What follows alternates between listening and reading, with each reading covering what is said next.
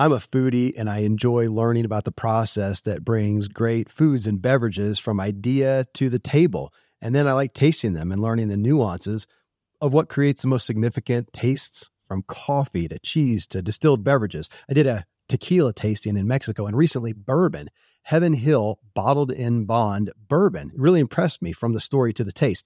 I grew up in Kentucky where horse racing and bourbon are famous, and I got introduced to Heaven Hill bottled in bond bourbon. It's produced by Heaven Hill Distillery, which has been and still remains family owned since 1935. And I'm impressed with the bourbon's ultra rich, smooth taste. And right on the bottle, it states that this bourbon is seven years old, which is actually three times longer than what's required to be certified as bottled in bond.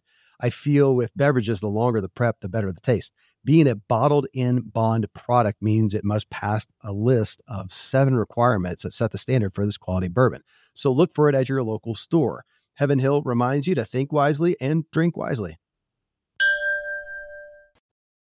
It's, it's important to remember your relationship with the world is the reflection of your relationship with yourself. So if you can't be kind with yourself, very likely you can't be kind with the world. That's why I say that perfectionism is not just a hard burden for you, it's a hard burden for people in your life. Perfectionists are really hard to live with. Yeah.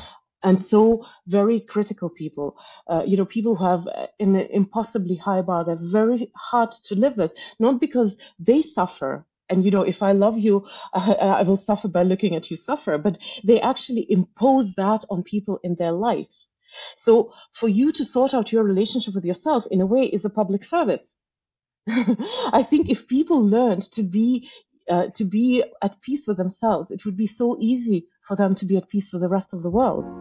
Welcome to Self Helpful. I'm your guide, Kevin Miller, and I curate the sea of new personal development messages to bring the most influential leaders onto this show. Join me as I question my guests to better understand their counsel so we can all integrate the wisdom into our lives because we all want to elevate our own experience and improve the way we show up for others. The Self Helpful Podcast is presented by Ziglar, your premier source for equipping coaches. Visit Ziglar.com.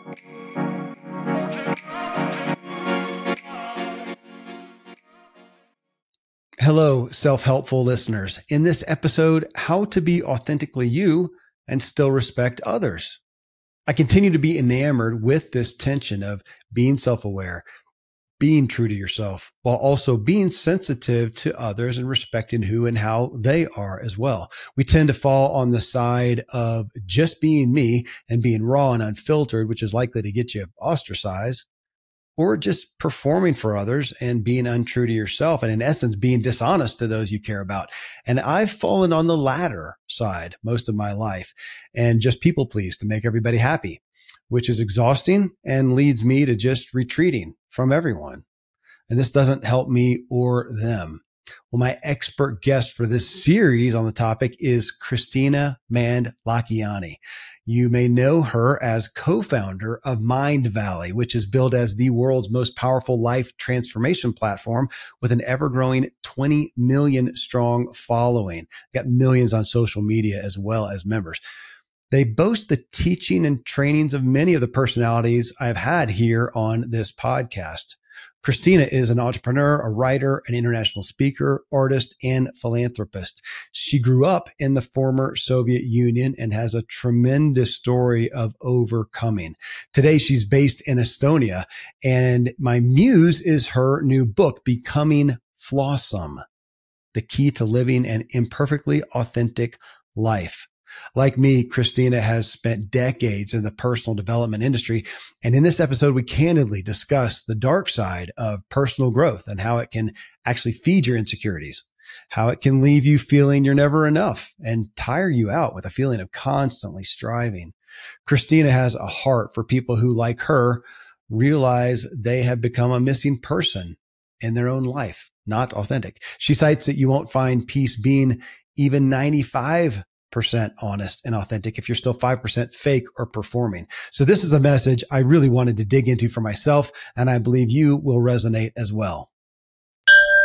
Kristina, as I we, as we were just talking about, you know, reading your book, seeing what you've done with Mindvalley and more, I see you as somebody who, like me, has been exposed to so much personal development, personal transformation is what you guys talk about. So much information. You've seen the best of the best. You've gleaned. And from that, you kind of have your own take on it now. And that's really where I'm interested because I feel like you're doing a 180 on some of the paradigms that we usually look at with personal development. And I see you smiling and I think you did that so well in the book. So I'm excited to talk with you. Thanks for being here.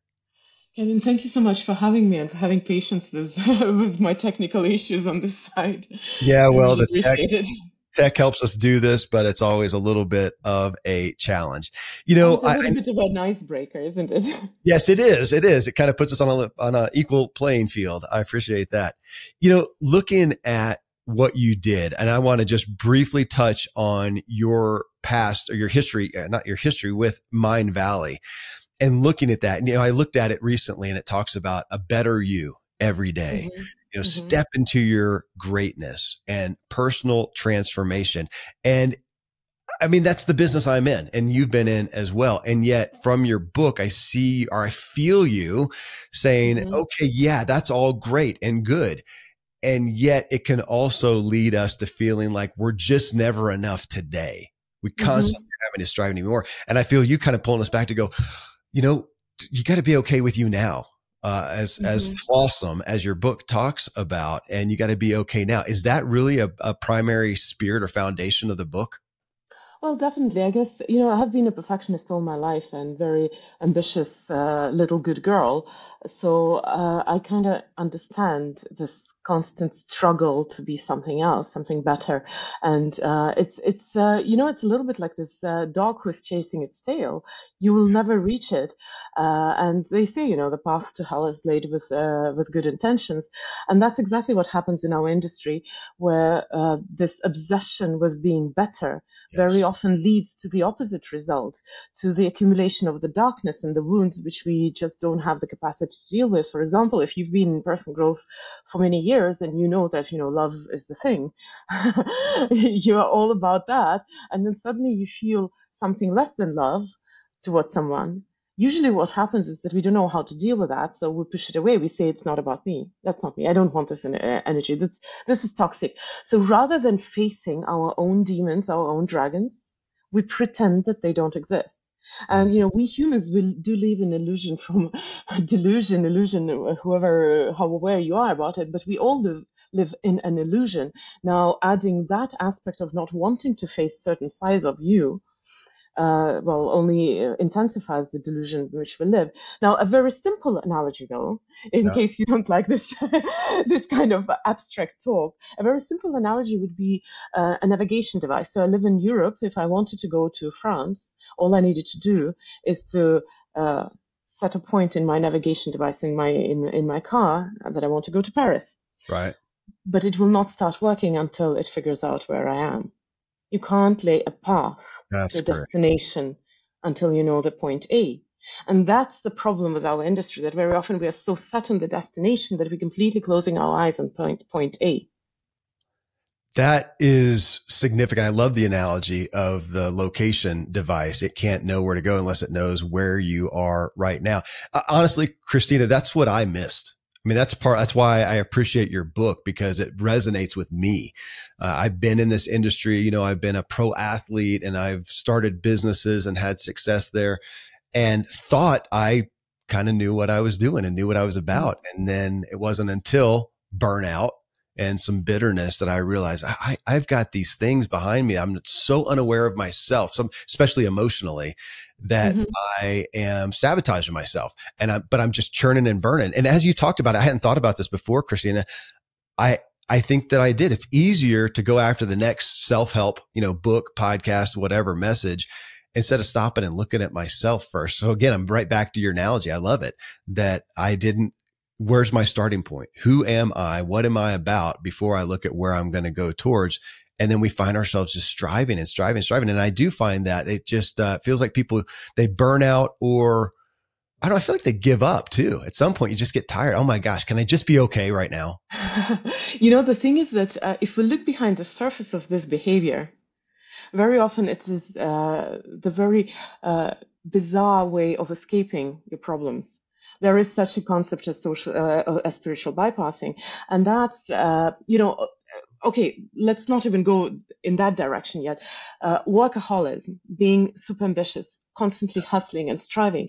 Very often we do that to keep ourselves busy and to f- not to face the things which are truly, you know, truly hurting us. So very often by obsessing with I could be better and by running after it, we refuse to deal with the things that we need to solve before we actually are able to become better. That's interesting. And you know, in your book, and I pulled it out, you said you talk about the dark side of personal growth and how it can feed our insecurities. And yet it, I mean, not, not the flip side, but what you're bringing us to is to, in a sense, embrace our insecurities, like get them out there. Of course, we are imperfect. We are flawed. So get them out there. And would you just say, I mean, have some grace for them? And of course, we do want to get, I do want to get better. I do want to improve, though even at the core of that, why? Maybe that's you a know, good question to ask, huh? It's uh, embracing your insecurities is uh, just the first step, in my opinion. Okay. Because what I'm trying to get at is that very often these very things that make us feel less than, that makes make us feel that we're ashamed or unworthy or, or weak, they hold the key to our true unique strength and value. And that's something that we're very often missing because the paradigm in which we grow up is that to become better, you have to work on, you know, on the things that you're not good at. Yeah. To, to train that muscle rather than, and of course, maybe I shouldn't be talking to a professional athlete about that. But the thing is that very often we uh, put so much focus and attention on things which are not taking us where we need to go rather than just embracing what you are facing your dragons and saying, okay, this is what I am. Now, how can I, how can I turn this from being my curse into becoming my blessing?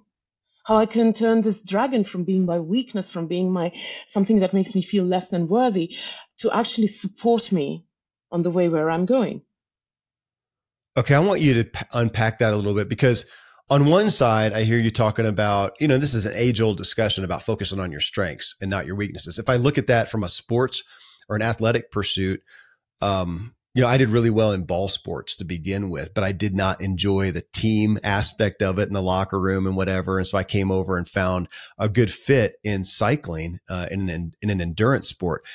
But I was best at sprinting. And if I could go back and rewrite time, I would have made that my focus. That's where I was best. But the glory was, you know, the Tour de France. I didn't make it to the tour, but was the big stage races and the mountain passes. And so I lost a lot of weight so I could climb. It just wasn't natural for me though. That wasn't. And so I didn't focus on my strengths. I, I hurt, I hurt myself by not doing that. I tried to be something that I wasn't. So I hear you saying that on one hand, but then you're also saying it, and, and let's get out of athletics, I guess, mm-hmm. that some of the weaknesses can be can be great. Explain that though. Give me an example.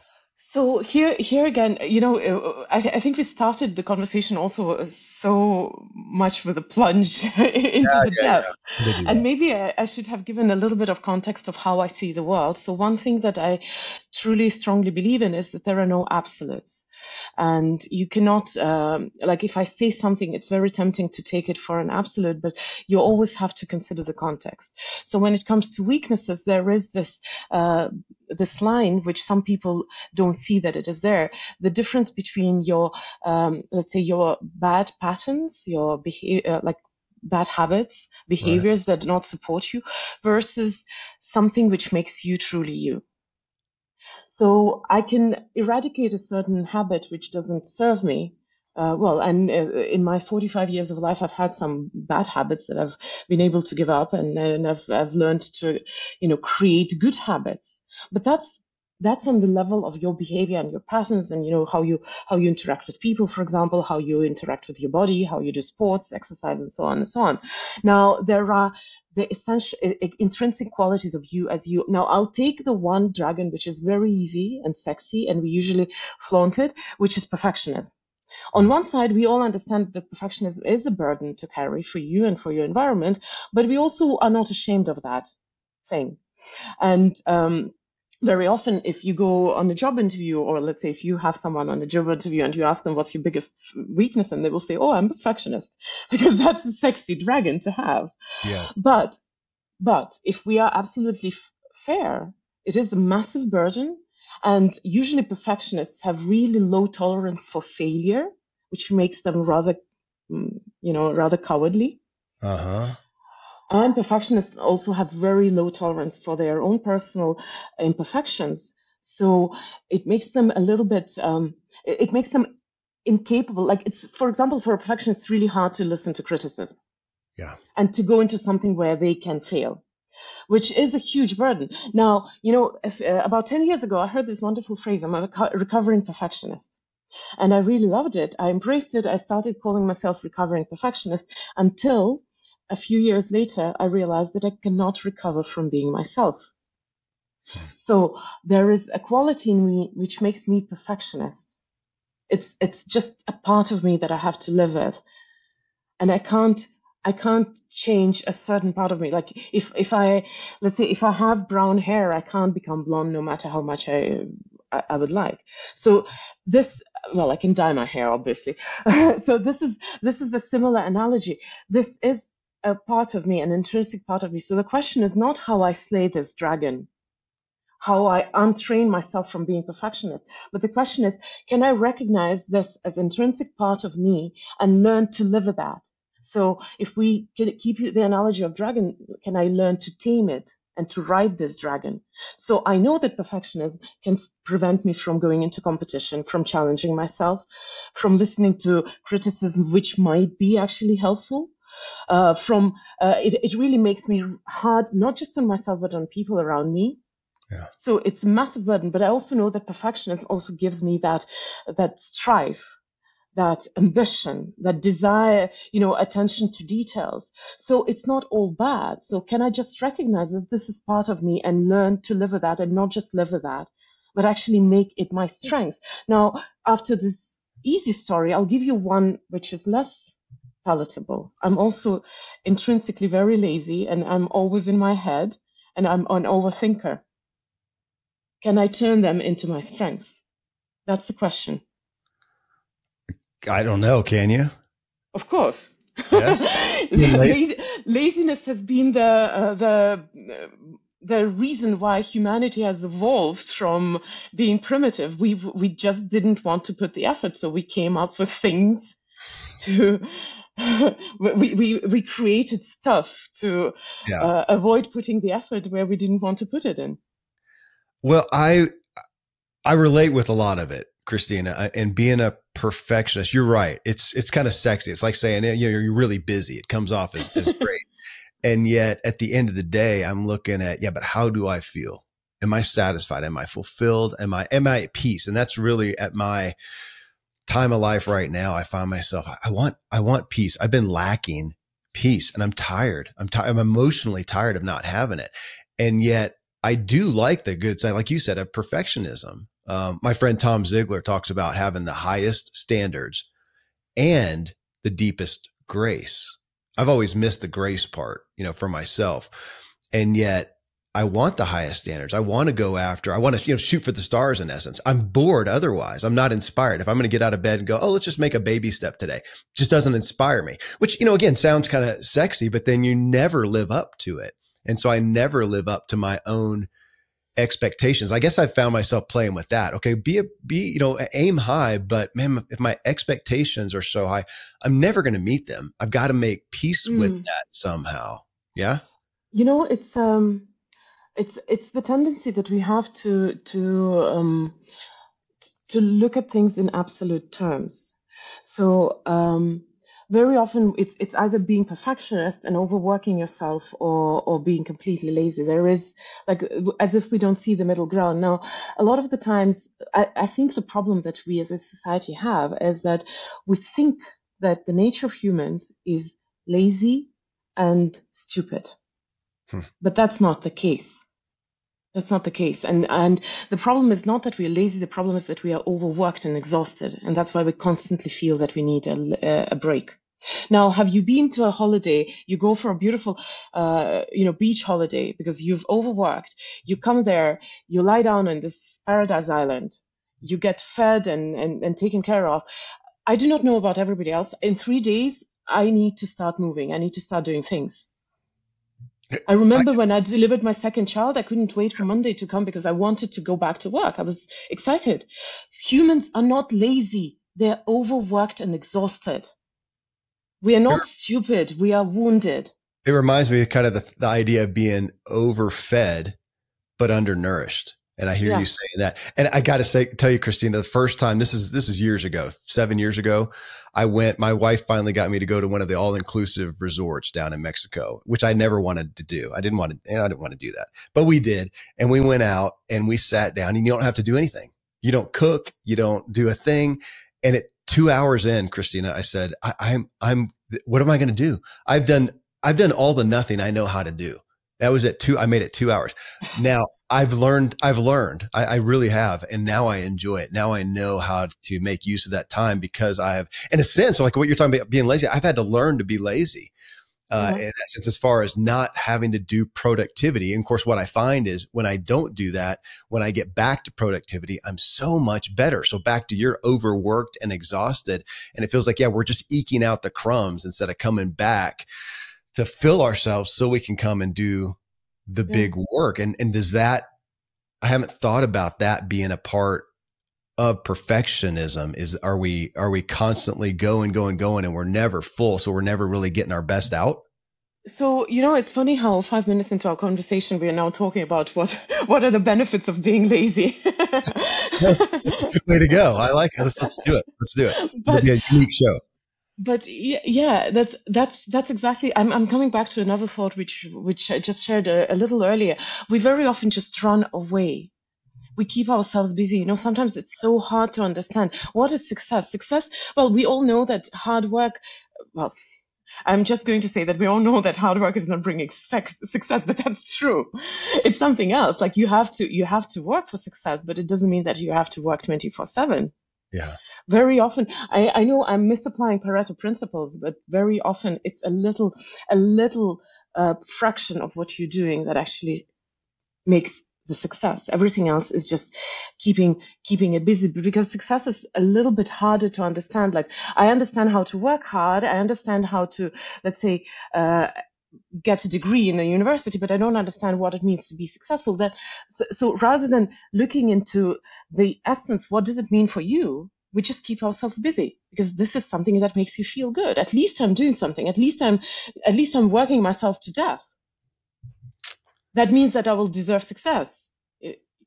So, because we don't understand the essence of a phenomena, we keep ourselves busy with a, with a, uh, you know, with a um, movements, with a dance, uh, so that at least I feel good. It reminds me of just, yeah, the results thing, like having an employee who puts in, you know, they put in their eight hours. Yeah, but did you get anything done? I used to have that with my kids. Like, you know, their chores, vacuum the floor. Okay, I vacuumed it. Yeah, you just ran the thing over it in five minutes. It doesn't mean the point was to actually clean it. There was a result yeah. we were looking for. And you're right with that. And I've struggled with this in recent years, Kristina, as I've realized that we still have mentality like I got to work eight hours. I, I, I own my own business. This is my gig. Yeah. And I do this and I spend right now, if we spend two or three hours together and do this, man, that's a good day's work.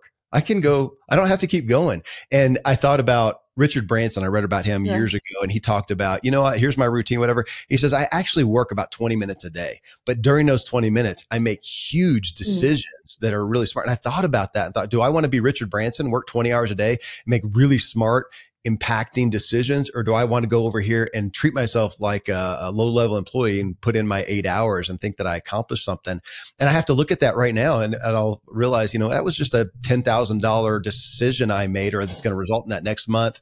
And, uh, you know, I, I don't have to keep working all day, but it's, yeah, you're right. It's still such a cultural thing. And I get myself and treat my, I'm thinking about it now, treating myself like an employee instead of a smart it's, business owner. You know, because it's easy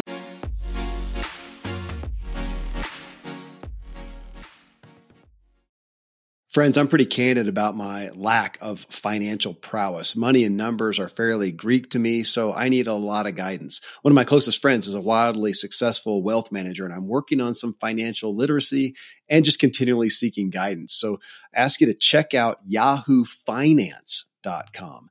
Nobody knows it all on Yahoo Finance is a, an incredible resource for the rookies like me or the seasoned investors.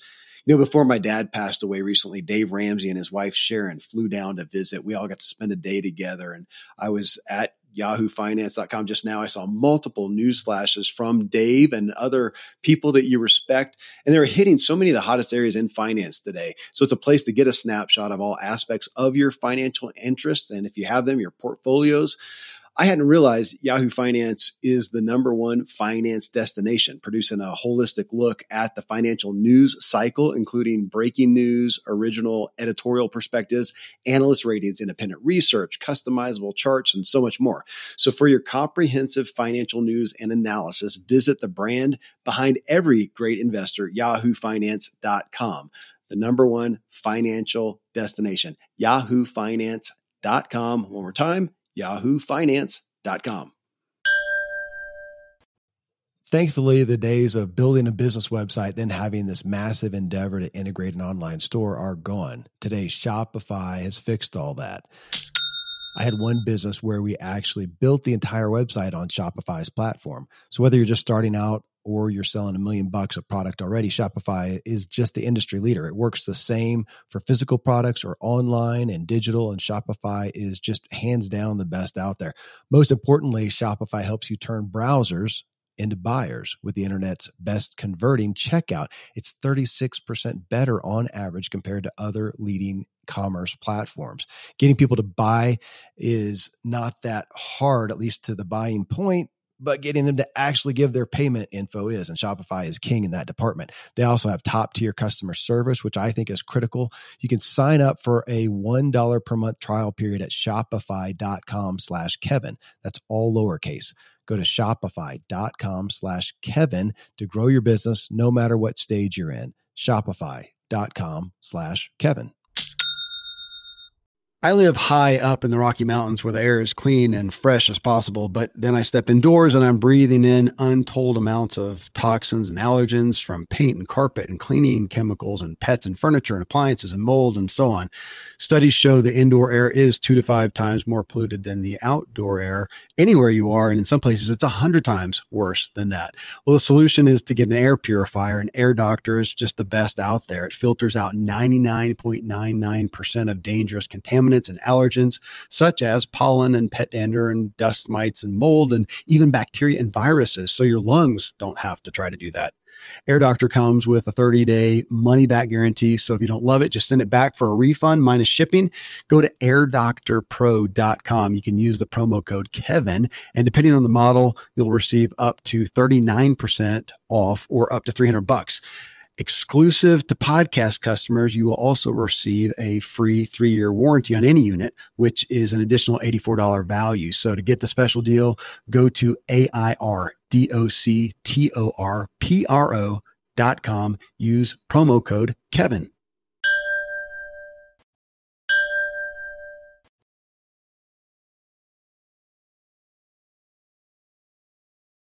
Easier to sell your time for money than to take risk. And uh, by the way, uh, Richard Branson is not saying it just just saying that. I've I've been on his island like three times, and I've seen him. I've witnessed him. He is actually spending time with his loved ones, with his family, with uh, guests on the island. He does sports. It's true. That's that's the reality.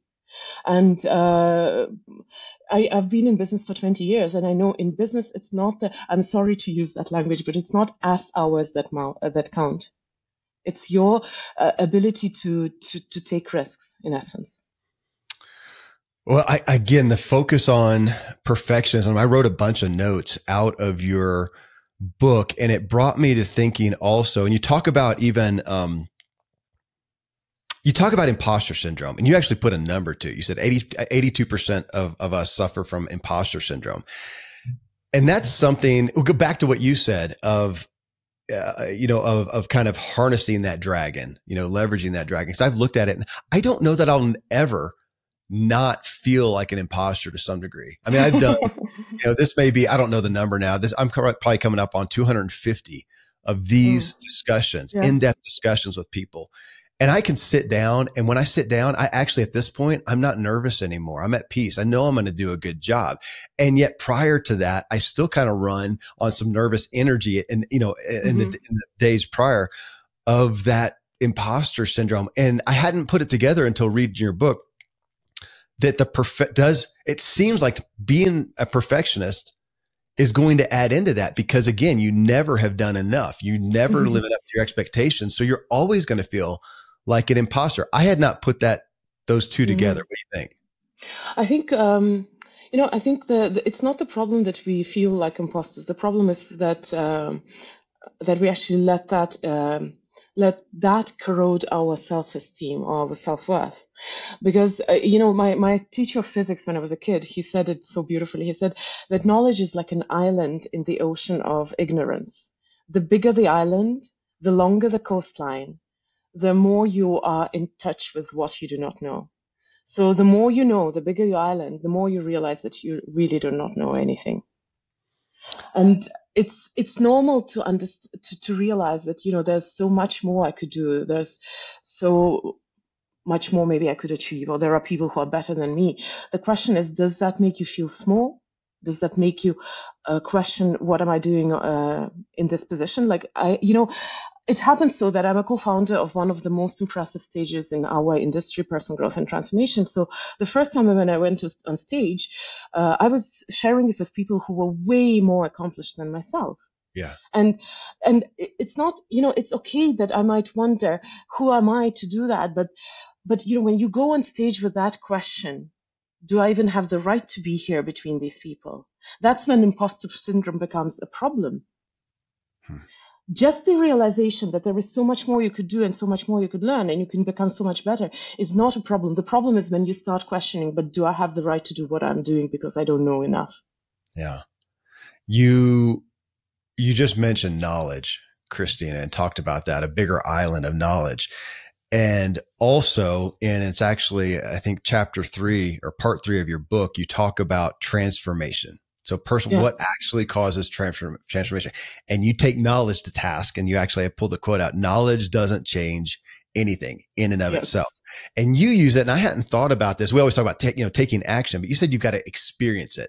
And I like how you said just experience alone without knowledge doesn't help as much either. We've got to put the two yeah. together. So we've got to take that knowledge like this. Somebody's going to hear this show today. We're talking about perfectionism. We're going to talk about authenticity in a minute and they're going to hear it and they're going to gain knowledge. They're going to gain some new insight. They're going to have something that's a paradigm shift. That's great. And you're saying that's knowledge. You just made your island of knowledge mm-hmm. bigger. Great. You got more coastline. You got more to work with if you work with it. But if you don't and just go on to the next knowledge, at some point you end up with the largest continent ever of knowledge. you've not done anything. Fair? Yeah. I mean, well, yeah. I, I'm a little bit academic. I mean, that's one of my sides. I really enjoy just sitting with books in the library. And if I could just do that, I would do that. Uh, but, um, you know, if we take one of the, uh, one of the examples that we were talking about, for example, the hard work and success. Mm-hmm you might you might realize cognitively that yes success doesn't depend on the hours that you put into this but on something uh, on a combination of different things. For example it's it's this um, this ability to take risks believe in yourself and go through with it and then you know you you get your reward. For example you might know it cognitively but it's not going to change anything because your belief system is still not buying into it your belief system still is based on the idea that for you to succeed you need to put the hours in the S hours, as I call them. And if you don't, then your success either is phony, not real, not sustainable, or you're an imposter.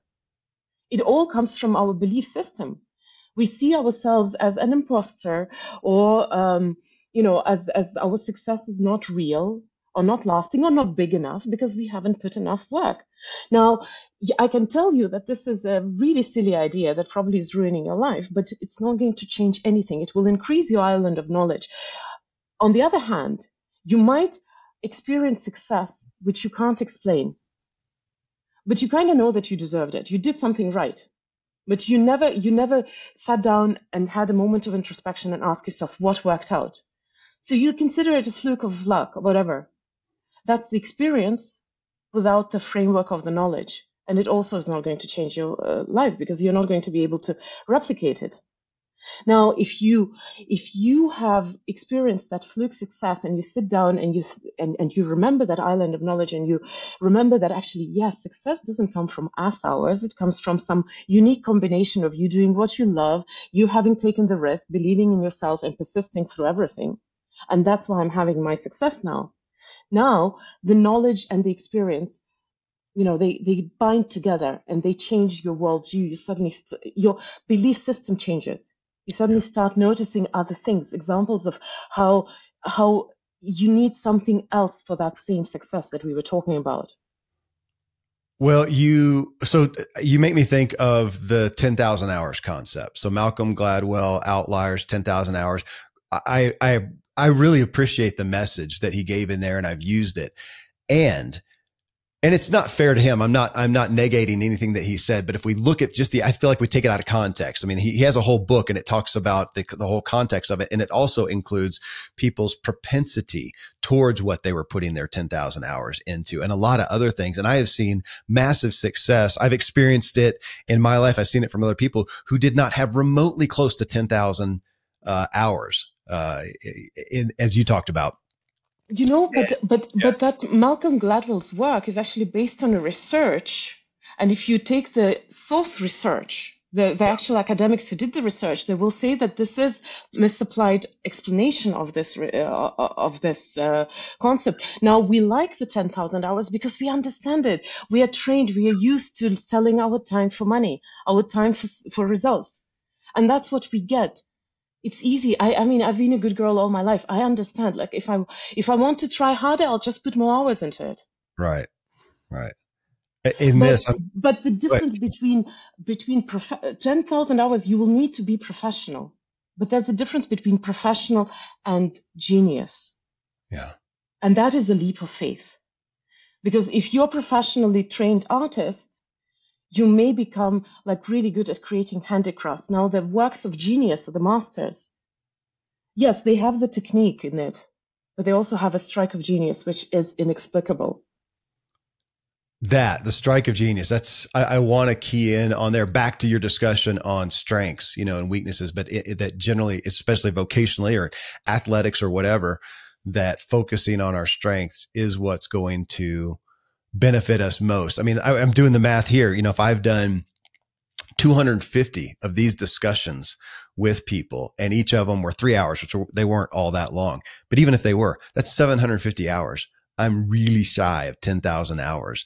And yet, uh, apparently I have found a place that meets my own, you know, area of genius or brilliance or whatever, the having conversations. And I do it around topics that I know. We're not sitting here talking about finances because I couldn't, or even current events or politics. I, I, it would be a really short show because I don't know that much about those, but I'm here in an area that I have, and maybe that's fair. I put my time, I have probably put my 10,000 hours plus into personal development, uh, self improvement, self help, and whatnot. Now we get to talk about it, but still, yeah, it belies that just as you said, asses and seats uh, aspect that we get caught up in. And I'm still surprised, yeah, that as a culture, I mean, we've built the workplace around that when it doesn't, it doesn't always equate to results. It's just time. Yeah. And you know, if we like to misapply different researches and concepts, there's research that says, you know, the, the concept of flow, for example, right? They say that uh, if you're in flow, you can create five times as much as if when you are working out of flow. So if you're doing something what you love, you're much more likely to be in flow because you're doing something what you love, what you're good at, what has meaning for you. And then those 750 uh, hours, multiply them by five because you've been doing it in your genius zone. Yeah. You talk about that flow in regard or not in regards to well yeah almost versus the hustle hustle culture which you know we've got so many people out there and we got great people out there who are promoting hustle and, and we get the idea you know it is you know come on buckle down have some discipline or whatnot but i don't think anybody wants to work a you know 20 hour day. I don't. Uh, i want to have i want to be in flow. I mean that's i had steven kotler on the show as well and that concept is dear to me and yet reading your book, what I came out with, yeah, the hustle, the hustle aspect makes us feel more in control. Mm-hmm. And I, I started thinking about that in regards to flow. And I hadn't thought about it till, till again, reading your book, Kristina, and thought in flow, I don't feel as in control. I feel a little bit of letting go. Uh, even, I mean, flow for me is a great mountain bike, uh, trail now out in the, out in the remote area. And I'm just going, I'm usually listening to some great music and I'm just kind of lost uh, in it, lost in it, but in the flow, my body knows what to do. And it's just it's such a great place, but not the control. And again, I hadn't thought about it. I hadn't considered that. Not the control of the, the hustle. Just do more, mm-hmm. you know, sit at your desk or whatever your job and just do more and you feel more in control doesn't mean again, you're getting the results. I get much more results internally and, and I think externally when I am in flow. This is a, honestly, this is a place of flow for me at this point is a sit mm-hmm. down. I've done, I've, I've looked at your message. I've got the concept and now you and I just get to talk. There's nobody else. Uh, tens of thousands of people are going to listen to it, but right now it's just you and me. And there's nothing, there's few things that I enjoy better. And do I feel, in, I can't control it. I can't control what you're going to say. You know, I mean, I, I, may, I may have some ideas I want, directions, topics I want to go, but I can't control it. So I hadn't put that together. That's, I, I think that that's a part of your book, hustle and control. because we you know we try to reconcile two opposites. And by the way uh, as a side note if you think that you're in control and you're hustling that's also an illusion. Okay fair that way. It, but it but it feels that way. I i can i can revert back to that. When i start getting insecure i'll just go to just work just go yeah. and take care of just do something. Escape from your prog- problems, right? Yeah. Keep yourself busy so that you don't have to think about the essence of it. It feels like control, even yeah. if it's not. Okay. Like, let's take business as an example. Business is a creative process. Usually, the best ideas we get where? In the toilet, in the shower, while biking on the mountain bike. Right. When we are, when we are free. Now, business is a creative process. You cannot run business out of a hamster's wheel. You can maintain status quo out of a hamster's wheel. If you want creativity, creativity requires space and uh, and that's a, that's a scary thing. Now we uh, in in this world we understand tangible things, logical things. That's why it's so hard to explain intuition. It's the opposite. You cannot explain intuition with logic if it is the opposite of logic. You cannot explain letting go, trusting, a leap of faith with hustling because they, they're completely opposite. Hustling is resistance. If you don't have resistance, you don't hustle. Hustle is only by definition a hustle when you have resistance. Letting go is when you don't resist. So you can't try harder to let go. Letting go is one step into the unknown.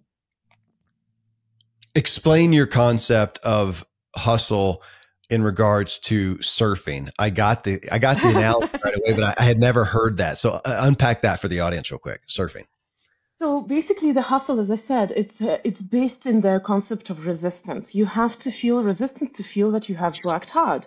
Analogy would be you go to the gym, you put the weights on the machines, and when you come out, your muscles hurt, and you realize that you've you've done a good workout, right? So right. that's why hustle. If you if you don't have that uh, hard work, that sweat, blood, sacrifices, you don't feel you're hustling enough. And now, if your belief system is based in the idea that success requires that you're going to either create, subconsciously create the resistance or sabotage your own success because it's unbelievable.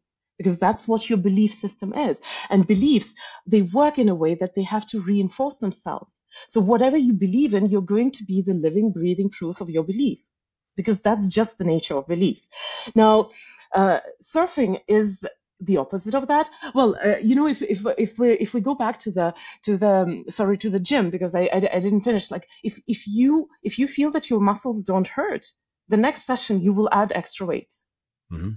Because that's that equates to you to good workout and the result the same with hustle culture because it's based in the concept of resistance if you don't feel resistance, you're going to create it. We have come to the point where society is coming up with ridiculous ideas of uh, proactive procrastination. Mm-hmm. The idea is that you push something to the end because under stress you function better. But I want to uh, actually, uh, if if you guys don't know, that research about you know the uh, the stress making you more productive was conducted in the beginning of the 20th century on mice.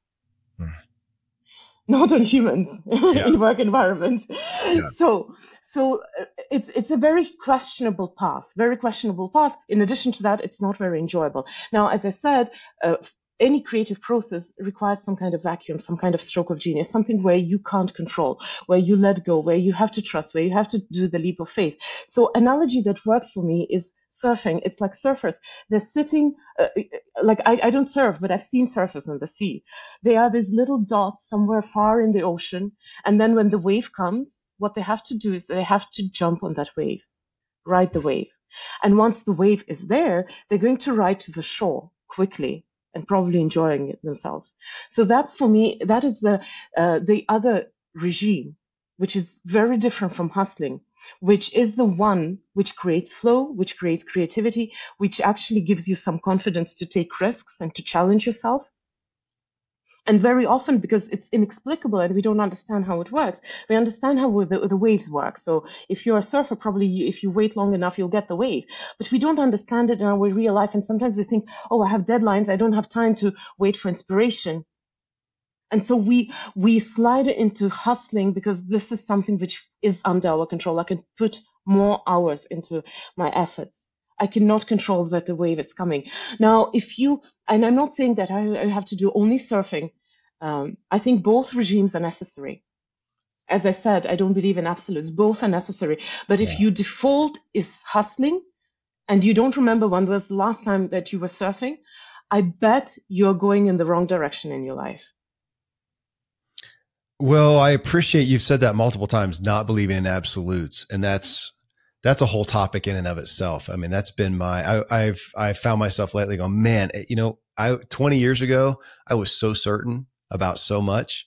And today I'm not certain about much, uh, of anything. And, you know, and also looking at resistance. That's a great analogy, which you use in the, in the workout room. And that was me as a pro athlete.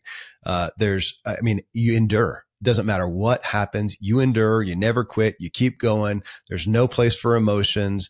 There's no limits, no excuses, whatever. Well, that's great to put you on the podium at the end of the race. But then to take if you're that, lucky, if you're lucky, right, right, with some luck. so, but it works there, just like in the weight room, putting more weights on, you know, and tear it down. Okay, that works there. But we take that out and put it into work. And for me, also putting that into relationships it doesn't mm-hmm. work. My wife does not want a guy who's just bent on endure whatever, no limits, no excuses, uh, whatever. That doesn't, that's not a relational tactic. And so you're back kind of back to your thing of it's, it's not a, it's not a, it's not a certain thing. It's not a black and white. It's a fluid thing. And, and, and even coming back to resistance, I have not thought of that word, Kristina, that you're right. We look at resist, there's got to be resistance and yet back to flow and creativity that comes that does not come as a result of resistance for me. That comes as a result of, I guess, joy and freedom and heck, back to laziness to some degree. I mean, I have some of my best thoughts sitting on the beach with a journal and having time to think. And yet that's not what we do over here in the no. hustle culture. It's, it's totally counterintuitive, which again is, is so much of what your book is, is about is turning some of these cultural perspectives on their heads. And I love that you have had the view of your own experience and the experience of so many people, literally, you know, on stage, in books, whatever. And you've culminated it so well in the book. Oh, thank you. Thank you for saying this. Yeah. Uh, it's well, while you're here. I've I've done uh, I've done this path for a long time myself, so it's pain speaking. Yeah, you you talk about at the beginning, and I thought we would start here, but we just organically went a different way but authenticity.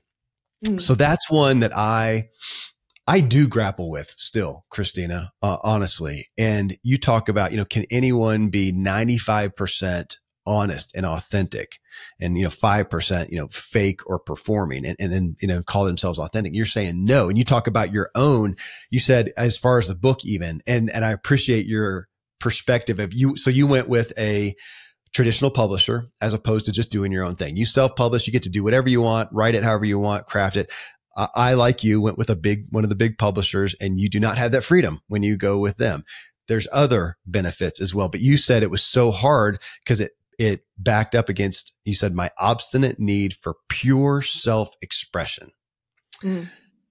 Okay. I want you to hit on that and my listeners know I, have I've come to this in recent times. It's kind of a, a theme that keeps coming up that I do struggle with because I I mean I I have lived a life that has a lot of inauthenticity in it, like you. I was mm-hmm. doing things to perform, uh, to to people please, to do whatever, to manipulate even and persuade and whatever, and not really being true to myself, and that brought me to a place of burnout.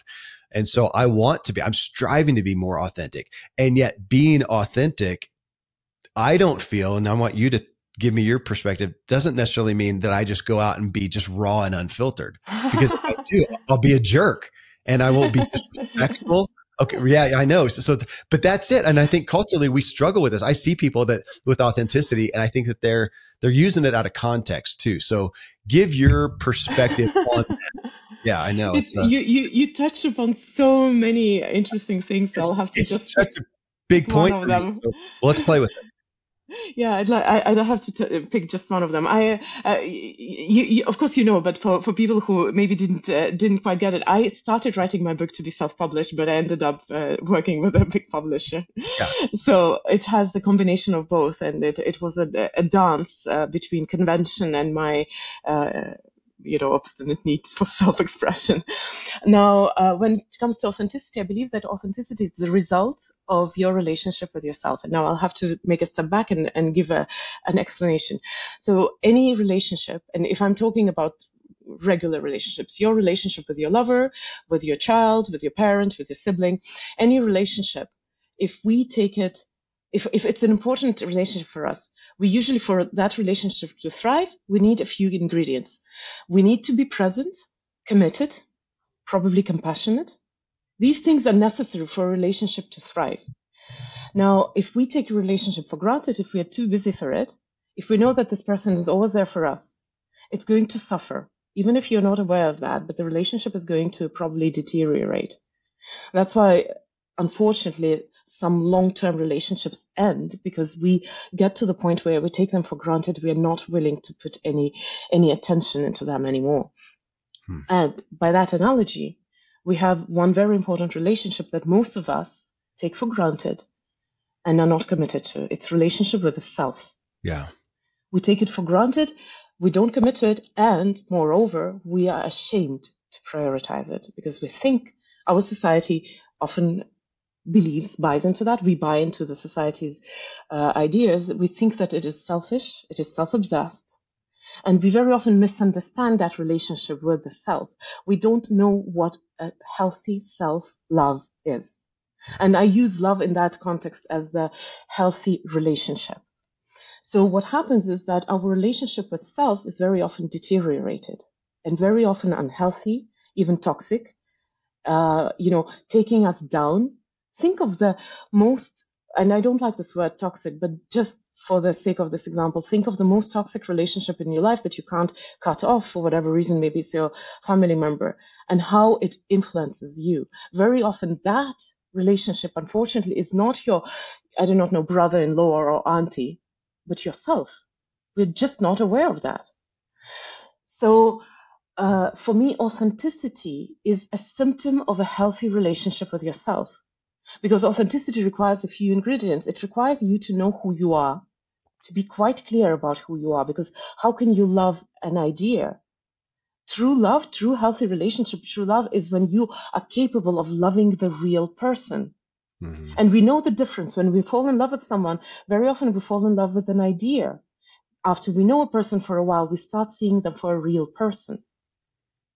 So authenticity requires you to be real with yourself, to know who you are, to accept yourself with your imperfections, and to still love yourself. Not despite everything, but through everything. Okay, we'll go to that because you do get into the self. And I, I, appreciate that's a constant message that I need to hear. And I think we all need to hear when we look at, yeah, being out, everything feels external. You know, to be authentic is what you're putting out here and not what you're looking at with yourself. And as you talk about, we often with relationships look at an idea of a person. One of my uh, philosophers I, I, really appreciate is Anthony DeMello, and he talks about that, that love and relationship. Do we really love somebody or do we love the idea we have about them?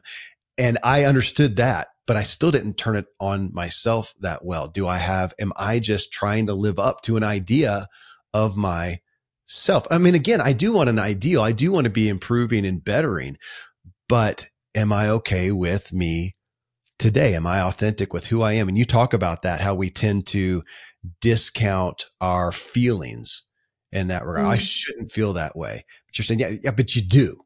You do. and I keep coming back to that. It just is. If it, if it is, it just is. So I do feel that way. Don't judge it. I do get that on the table. That's authenticity. Yes. Yeah, that's a, that's a piece. Authenticity definitely requires uh, you to be fully honest with yourself. Yeah and that's that's a very tricky thing because we are not often aware of how much we live in a delusion because that's the essence of delusion. Delusion is when you're not aware that you're living not in in the real picture of reality.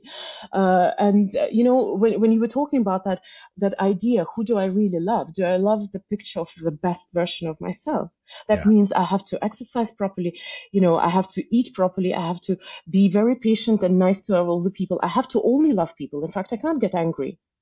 And I have to do everything perfectly. And then that's when I'm ready to love myself. Now, the biggest, the biggest uh, trap is that you need your own self love the most exactly in those moments when you can't give it to yourself. When you're feeling good, it's easy to love yourself. When you're listening to this podcast, it's easy to love yourself because you're doing something good. You're being a good boy, a good girl. Now right. try loving yourself when you woke up in the morning, you were in the horrible mood, you actually skipped your uh, gym. And rather than, you know, what we do is that we, uh, we, we, we start, we start beating ourselves up because we are afraid that if I love myself in that moment, I'm going to slide into being lazy and complacent.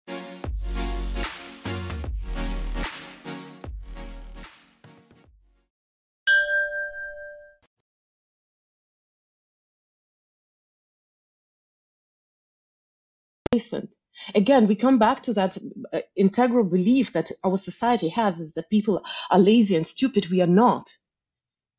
We are afraid. We are afraid to pity and to hug ourselves in the moment when we need our own love and compassion because we are worried that if we give ourselves love and compassion in the moment, when I'm not my best self, I will not be inspired to become a better self. Hmm. It's, you know, an analogy is when you cut your hand, you stab the wound rather than dressing and healing it you the, the the fact that you woke up in a bad mood you didn't go to work or you didn't do your workout and you were actually not your best self comes from for a reason there is a reason why you're feeling this way and rather than rather than making it worse on yourself maybe what you need in that moment is your self-love where you're willing to sit with yourself and ask yourself what's going on why am I feeling this way? Why am I doing this? A very simple analogy. If you have a small child and a small child throws a tantrum, you can yell at the child and say, behave yourself. Sit in that corner and you're grounded. Or if you're actually a loving parent, you'll sit down and you ask, what's going on with you? Yeah. Can you tell me what's going on?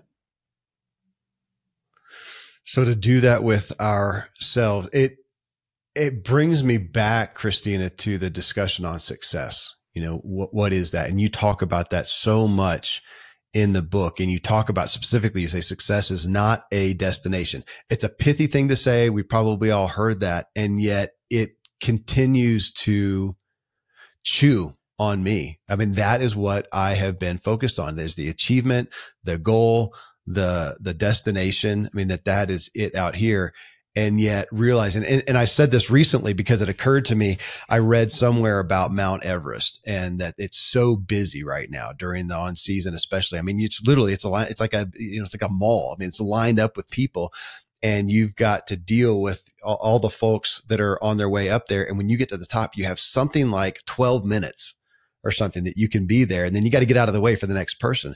I think man that is a dramatic dramatic amount of time and effort to be able to go and get to the top of Mount Everest for that much time. If your goal was to get up there and look around and see the view, that's pretty disappointing. If you didn't, if you didn't enjoy the, the journey up there, it's pretty disappointing. It's gotten me back to think, not, not back to, it's got me for the first time looking at, man, if we don't enjoy the journey, mm.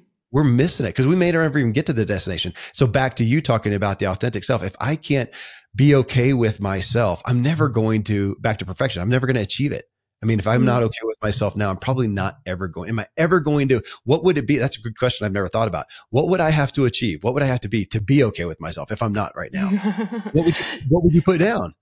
So uh, the, the, first, a side remark. You know, one of the most brilliant quotes is unfortunately anonymous.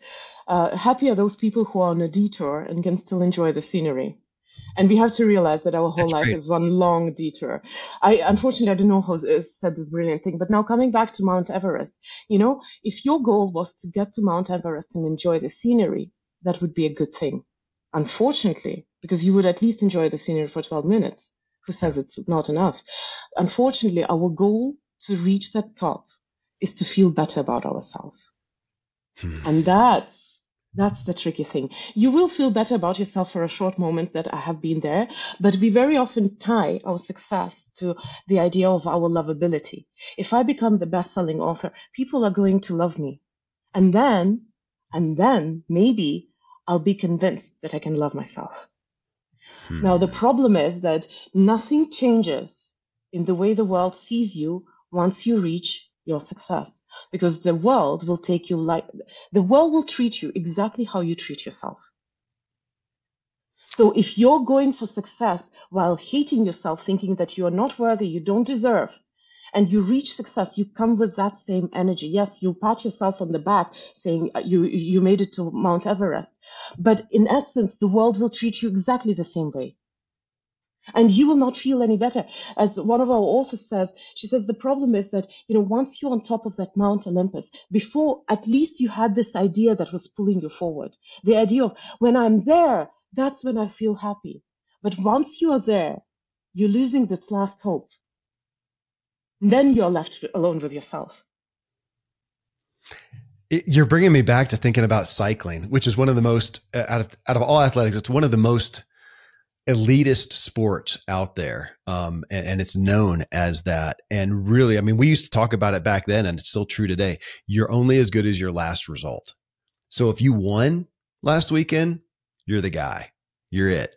If you lo- if the next weekend you, you are terrible, you're off. I mean, you're you're you're not talked about anymore. I mean, you're only as as good at. And yeah, how hard is that? It, bringing back to the book that my book now we're we're just about ready to start the real launch of uh of, of my book. The one over my shoulder here what bomb two copies. So i think we're past that already but you know uh, but that what does it what does it mean for me? What does it mean to me? Am i okay anyways? And i had to look at that and kind of like what you said uh, you know how, how do i how do I judge myself? Is it only on those achievements? I mean, but there is some part of that, Kristina, that that's still a struggle. It's still a tension because we do look at what I mean, I find that there's things that I do and I want accolades out there. Sure, everybody wants affirmation and success out there, but there's also some things that I've been looking at recently that I do and I'm almost trying to win my own approval. I'm not sure yeah. what to mm-hmm. do with that. I mean, there are things that we want to do so we feel proud and feel good about ourselves. How do you grapple with that there too? I think Go. I think I wouldn't probably uh, obsess about that too much because very often we think that we are doing it for our own approval. But the question is, even that book, why did you write it? Like in my case, of course, I'd liked it to be a success, but I didn't write it because I wanted it to be a success. I wanted, I wrote it because I'm a writer. I had a message, and my message is exactly like a baby. Once you're pregnant with a baby, when the time comes, the baby has to come out. Yeah.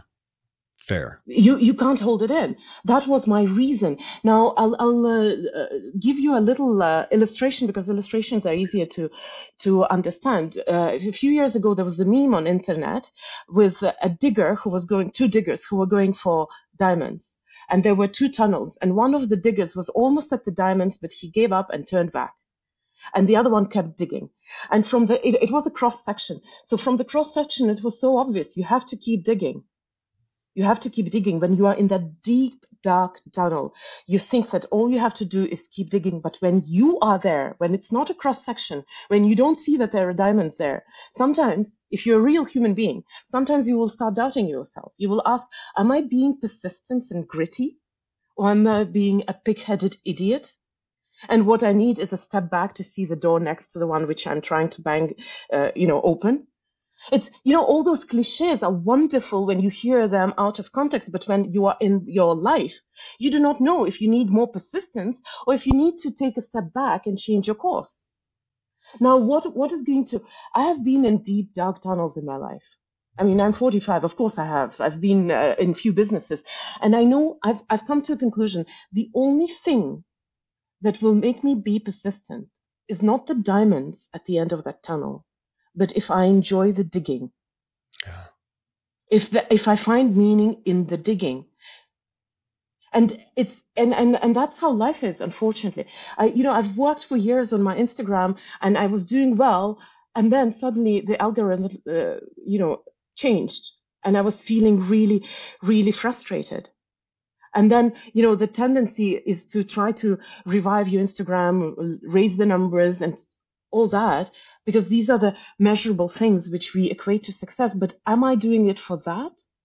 Or am I doing it because I have messages I want to share with the world and I care that people whom I do not know maybe resonate, maybe hear, maybe they make them think why why am i in what am i uh, i'm doing am i there to to to reach that the top or because the process itself the digging itself gives me the meaning the only way to win the race is when digging gives you the meaning because willpower is unsustainable it's an yeah. exhaustible resource uh, resource well, you saying that? Well, I'm a, a big, I'm a friend and a fan of Dr. Benjamin Hardy, who has willpower doesn't work. And, uh, that's re, I, it's the first time I had on the show was because of that. And we, yeah, we think again, that's that cultural perspective that we just grit our teeth and we keep going. And yet willpower is finite. And so are we in, in this. And even that in looking at, I, I appreciate that enjoying the digging, you know, digging for diamonds, but if we don't enjoy the digging. Uh, I mean, another piece of this is part two in your book, Kristina, that again, I feel like taking to task. I feel like you take it to task and I want to play with it, just like authenticity and how we look at it. And do we really perceive it in a healthy, productive way that you talk, uh, part two is finding your own truth. And that one is we talk a lot. I find myself talking a lot about objective reality. Here's this. This thing happened. Okay. It's an objective. However, our perspective and my truth is generally or always, it's a story I make up about it. And so even in that, I find people struggling and I'm going to, you know, I'm one of them sometimes on going, okay, for one, I, I do want to find and understand my own truth, but to also realize that it's not fact you talk a lot about belief in the book and how we form our beliefs and how we go awry with that too. So uh, play with that a little bit too on reconciling. Okay. We do want to find what is true for us, but then what would you say? Hold it lightly in a sense, because it doesn't mean that it's fact for all humanity. It's just your truth and being at peace with that. But that's hard to, that's hard. It's hard to balance. Well, um, yeah, there, there, there are so many ways we can approach it uh, from, but uh, one one re- uh, replique that you made a, a while ago, I actually really uh, it stuck with me. You said, you know, the more I do that, the more I realize how, like before I, I before I thought that I know, uh, I know how the things are supposed to be, and now I start realizing that I really don't know and I'm confused. Something like that. I'm paraphrasing yeah. right now, but for when you said that, for me it was like beautiful. This is exactly the point when the growth and transformation starts happening. Because what is growth and transformation when something changes? If you're set on what you believe and what you think is truth, then you can't change. You're going to struggle and fight and feel pain. And I think uh, when you, the moment when you come to, to a very simple realization that any single moment in life you can be wrong, Yes, it may yes. make you feel a little bit ashamed. You may blush for a moment. You may feel a little frustrated. But just the realization that any moment of time I may be wrong, it's actually also such freedom. It's yeah. so liberating because suddenly you realize that you don't have to get stuck to things that don't work for you, to things that haven't worked for you so far. And yes, maybe, maybe you liked that version of truth. And if you find that it is not true, it is doesn't it give you some kind of chills that oh my god i get to explore and discover something new and challenge myself and maybe see this world in a different way. Kids are not stuck to their understanding of the world. That's how growth happens when you are open to see how things work, actually and not to how you think they work. Yes, it's unpleasant. I'm a perfectionist. You know, criticism is painful for me. But behind this initial stab, there's always the joy of rediscovering life and world and myself and my relationship with the world because change is beautiful. It's liberating. But yes, people find it painful because we attach our identity to our beliefs. That's that's the painful part.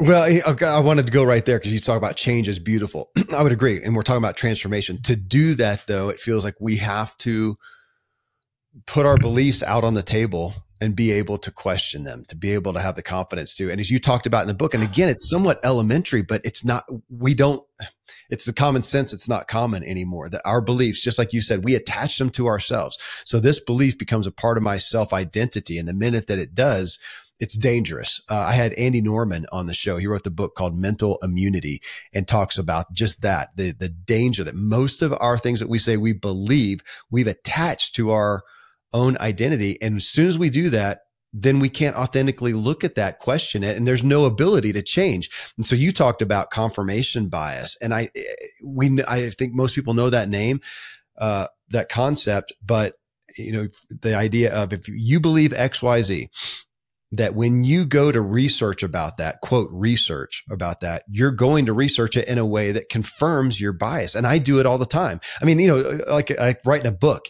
and you're wanting mm-hmm. to make a point. I go do the research to come up with a study on the mice that proves my point, right? And we can generally, though, if we wanted to, I've always thought what an interesting thing would it is to take that though and go as an exercise, go make a case.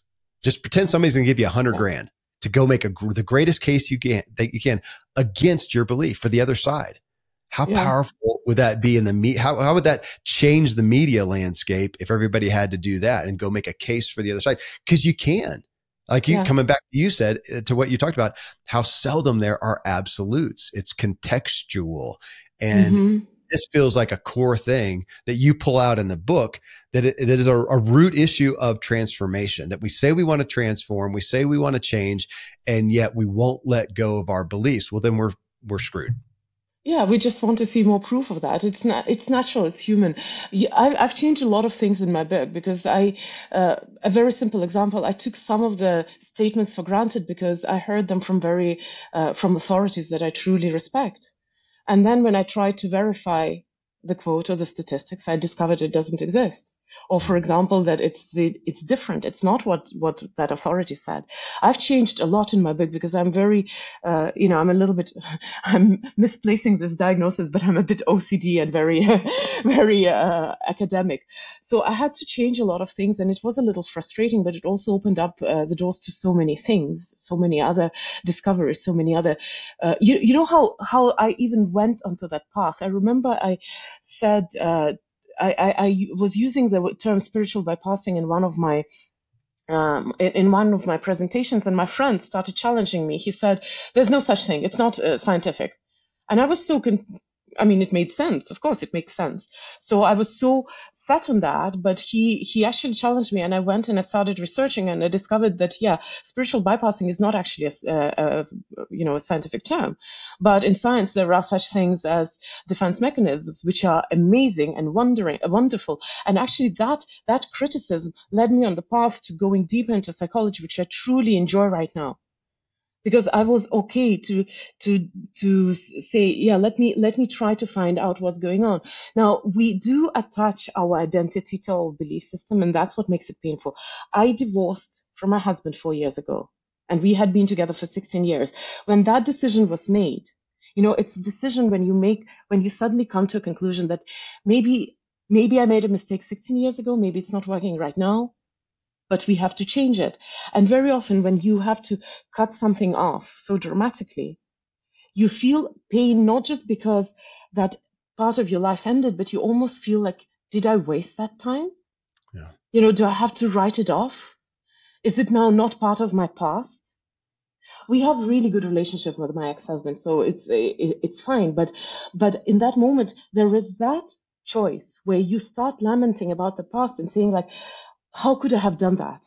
or what did i do wrong why how did we get to that and and being that stuck in the past and seeing how how you know how painful it is to to separate your identity of a married woman from from you know from your past and from what you're feeling right now versus i could look into the future and and wonder how can we build relationship a new kind of relationship with that person who has been with me all my life Yeah.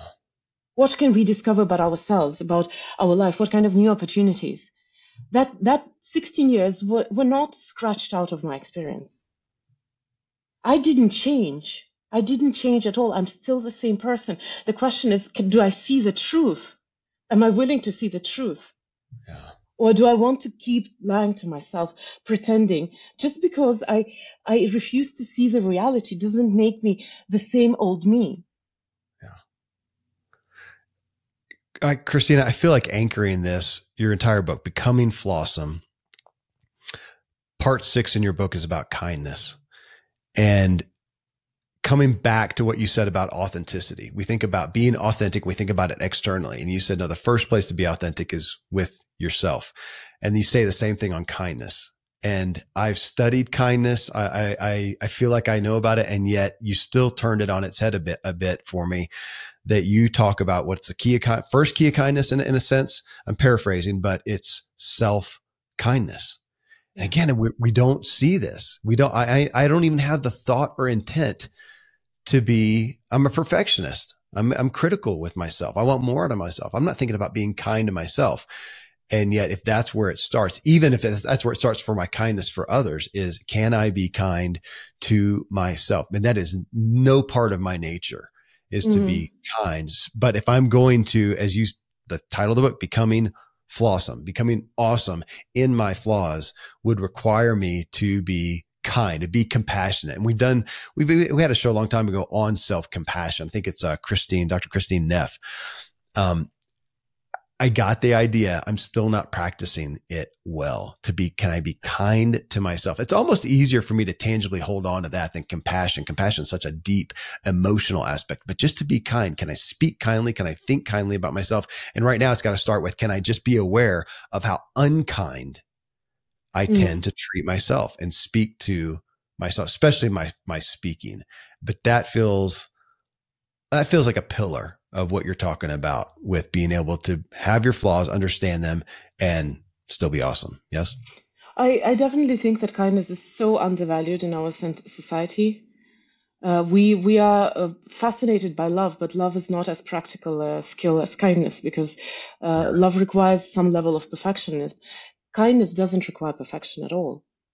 That's the the the you know you actually practice kindness when you face something which is hard to accept that's when you tr- practice true kindness. It's easy to be kind to a fluffy little kitten. Uh, it's not so easy to be kind to, let's say, a homeless person. So much harder, right? And we all have our uh, our weak spots. But now, uh, there's one thought also which, which which I come to in my book very very late, but it's very essential, especially in your relationship with yourself. And I think it's remember it's it's important to remember your relationship with the world is the reflection of your relationship with yourself. So if you can't be kind with yourself, very likely you can't be kind with the world. That's why I say that perfectionism is not just a hard burden for you, it's a hard burden for people in your life. Perfectionists are really hard to live with. Yeah. And so, very critical people, uh, you know, people who have an impossibly high bar, they're very hard to live with, not because they suffer. And you know if i love you I, I, will suffer by looking at you suffer but they actually impose that on people in their lives so for you to sort out your relationship with yourself in a way is a public service. I think if people learned to be uh, to be at peace with themselves it would be so easy for them to be at peace with the rest of the world i feel like that's a that's a mic drop statement uh, Kristina. It really is because when I think about that, we have so many people who feel like this is a, you know, cold, hard, dark, cruel world. And when I look at the people who I most revere, that I most respect, that most inspire and encourage me, they think life is beautiful. They think life is beautiful. And I want to give that a caveat too. It's not because they're now an author on the bookshelf behind me and on the show. It's generally because they have endured some tragic and some hard things and some traumas and they've come, they've come through that and life is beautiful and i think they've learned to see themselves as beautiful. So mm-hmm. um, i just i'm grateful for what you've done to take your experience and exposure to so many successful people and then your own experience in your own life and bring it together in this book. It feels like an incredible curation and such a paradigm shift on so many of these important foundational pieces for our personal transformation. So thank you Kristina. Uh, it's just a, joy and uh, it's been a gift to me. I know it will be to everybody else. Thanks for being here. Kevin, thank you so much for having me and for giving me this chance to share. My honor. All right, friends, this was part one of my four part series with Kristina Mänd-Lakhiani. And her book, again, is Becoming Flawesome. F L A W E S O M E, Becoming Flawesome, the key to living an imperfectly authentic life. Coming up in the next episode, we'll get into her values, what drives Kristina, her values and her habits. Really interesting to hear her stories. And again, I think you will relate with so much of it and it will give you ideas and equipping for your own life. Friends, thank you for tuning into Self Helpful, where I curate the sea of new personal development materials and help you integrate wisdom into your life because we all want to elevate our own experience and improve the way we show up for others.